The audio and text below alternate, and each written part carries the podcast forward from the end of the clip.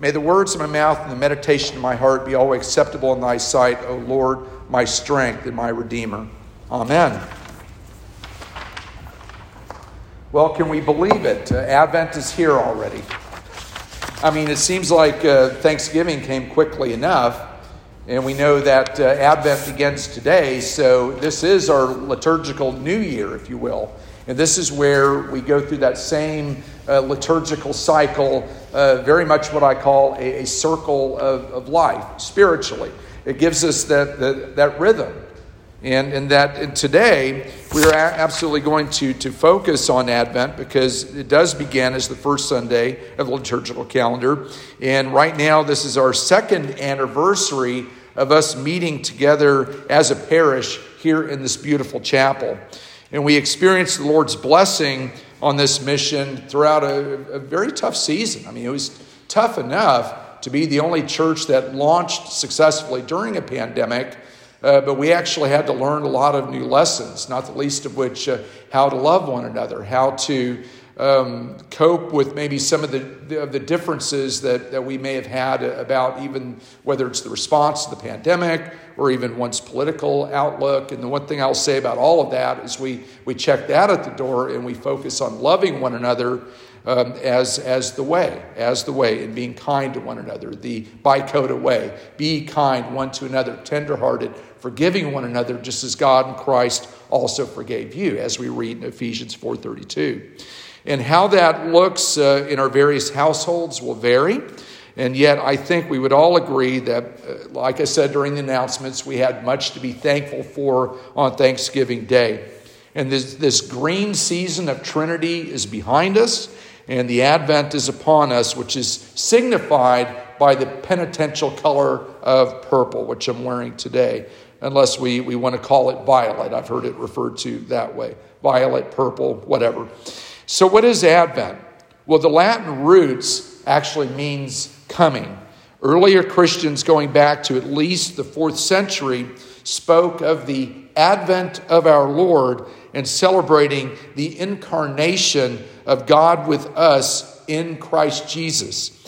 And also uh, looking forward to his second advent when he will return one day to judge both the quick and the dead as we recite in the creeds each time we meet for worship, whether it's in Holy Communion, or even during the prayer offices. And on the one hand, we also prepare for the celebration of the first Advent, uh, which we celebrate on the Nativity of our Lord in Christmastide. And that's when we will see all of the candles lit, not just this one. And as families, we, we may celebrate Christmas according to each of our respective generations that, that go back. Uh, uh, down, uh, you know, back in the history of our family, many of our family traditions. And as our children eagerly await, it's certainly a lot of fun when we have, have young children. And now, uh, as my children get older and, and, they're teenagers now, they seem to want more expensive toys, but that's the way it goes. But, uh, but yet, I'm trying to teach them that uh, they should be thankful for what they received, but actually look uh, to Jesus Christ as being the greatest gift uh, and who also has given us the gift of eternal life. But on the other hand, we also, during the season, anticipate the second advent as a season of waiting and as a season of anticipation. And about this first Sunday in Advent, Dietrich Bonhoeffer wrote in his work, God is in the Manger Reflections on Advent and Christmas. And I quote, It is still not Christmas but it's also still not the great last advent, the last coming of Christ. Through all of the advents of our life that we celebrate runs the longing for the last advent when the world when, when the word will see or will be see i am making all things new as we as jesus said in revelation 21 verse 5 the advent season is a season of waiting but our whole life is an Advent season. That is, a season of waiting for the last Advent, for the time when there will be a new heaven and a new earth. And th- that reminds us all that we must be ready whether we meet him at his appearing, uh, the Parousia, as it's also known as, or whether we meet him in the hour of our death, whichever comes first. We must always be ready. Today, the collect we pray, we will continually pray throughout the season, which is on page 90 of your prayer book, includes three aspects. Number one, casting away the work of, works of darkness, also putting on the armor of light, and knowing the time of this mortal life. And it's very important because, as we also know this to be a Lenten color, we know that Advent is also a what we call a, a minor penitential season, but a major season nonetheless.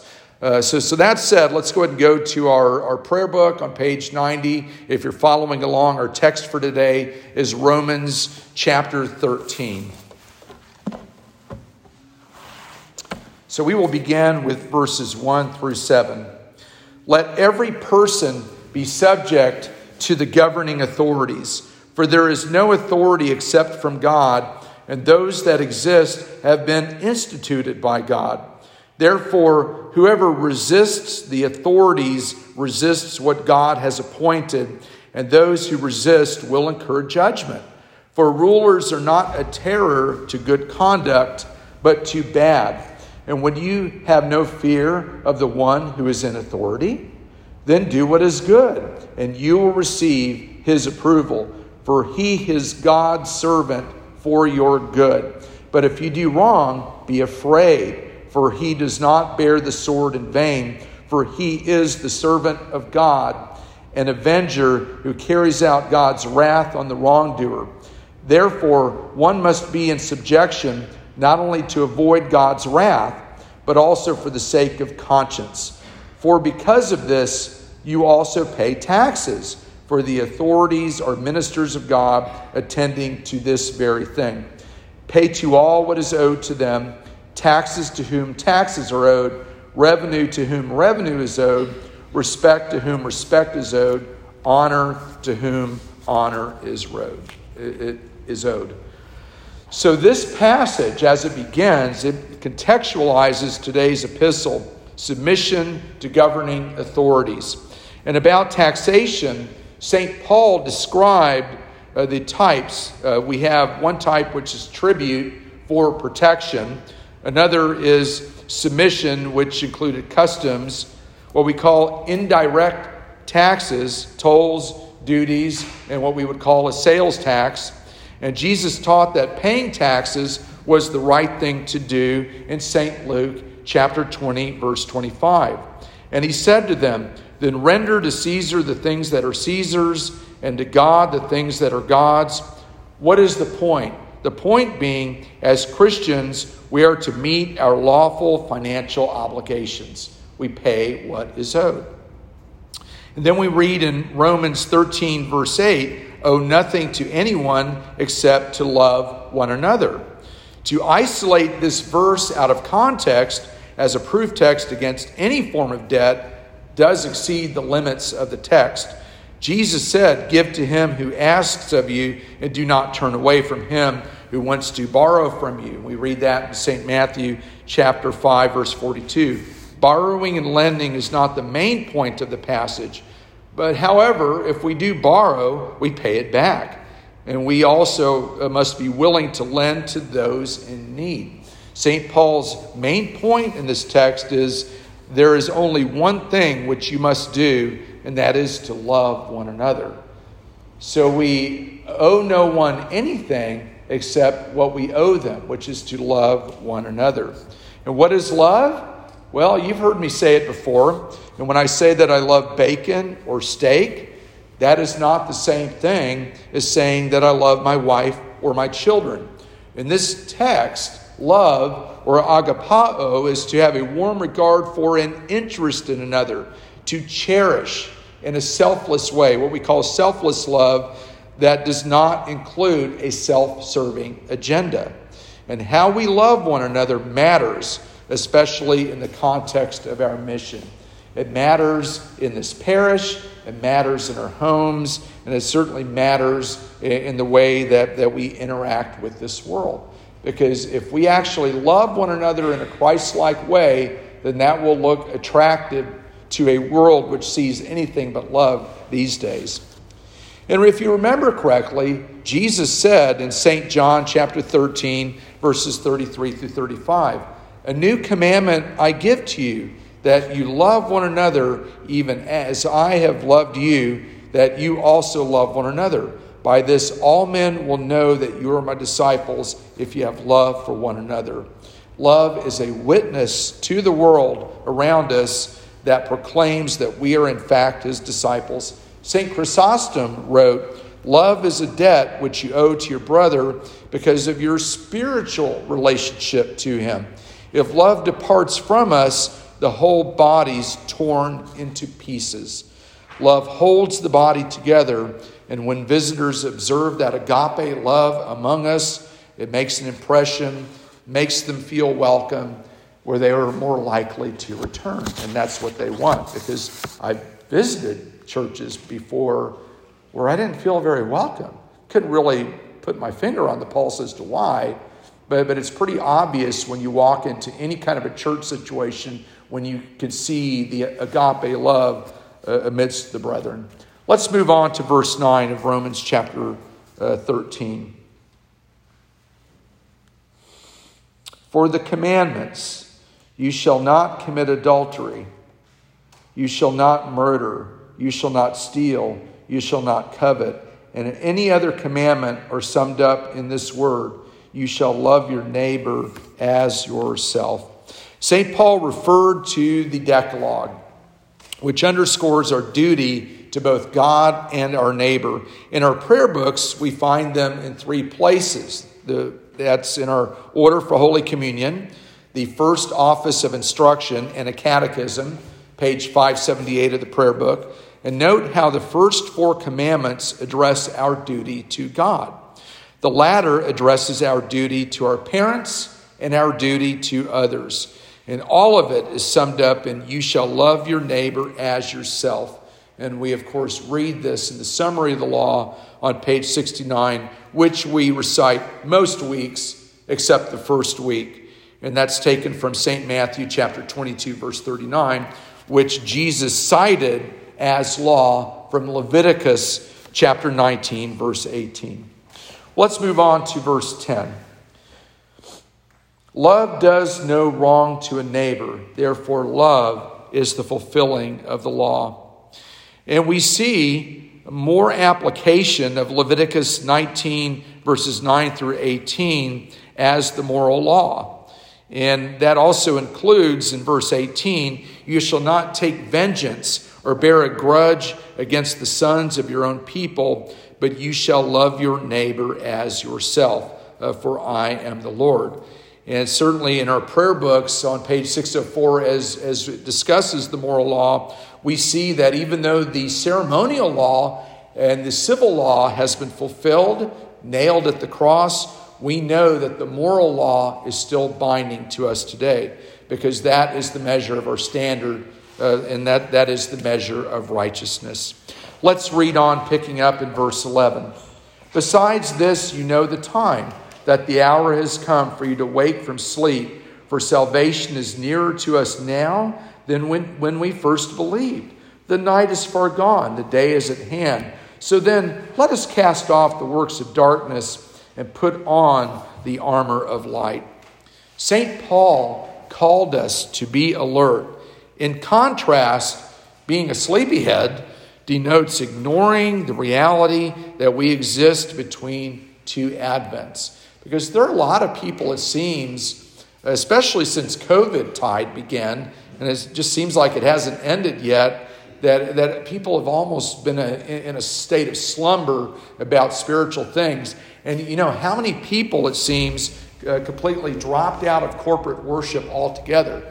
And I've seen that in various denominations. So I'll reiterate, I'm, I'm very proud of our parish because we all came back and we just kept motoring through it, you know, in the power of the Holy Spirit. But, but there are many people who are spiritually asleep. And that is not a safe place to be because then we're ignoring the reality that exists between the two Advents. Salvation is nearer to us than we believed, and that is an accomplished fact as we read in Ephesians 2, verse 8. We're saved by grace through faith, not that of ourselves. It's the gift of God, not of works, lest any man should boast. But it's also a continuing fact as we read in 1 St. Peter 1, verses 3 through 5.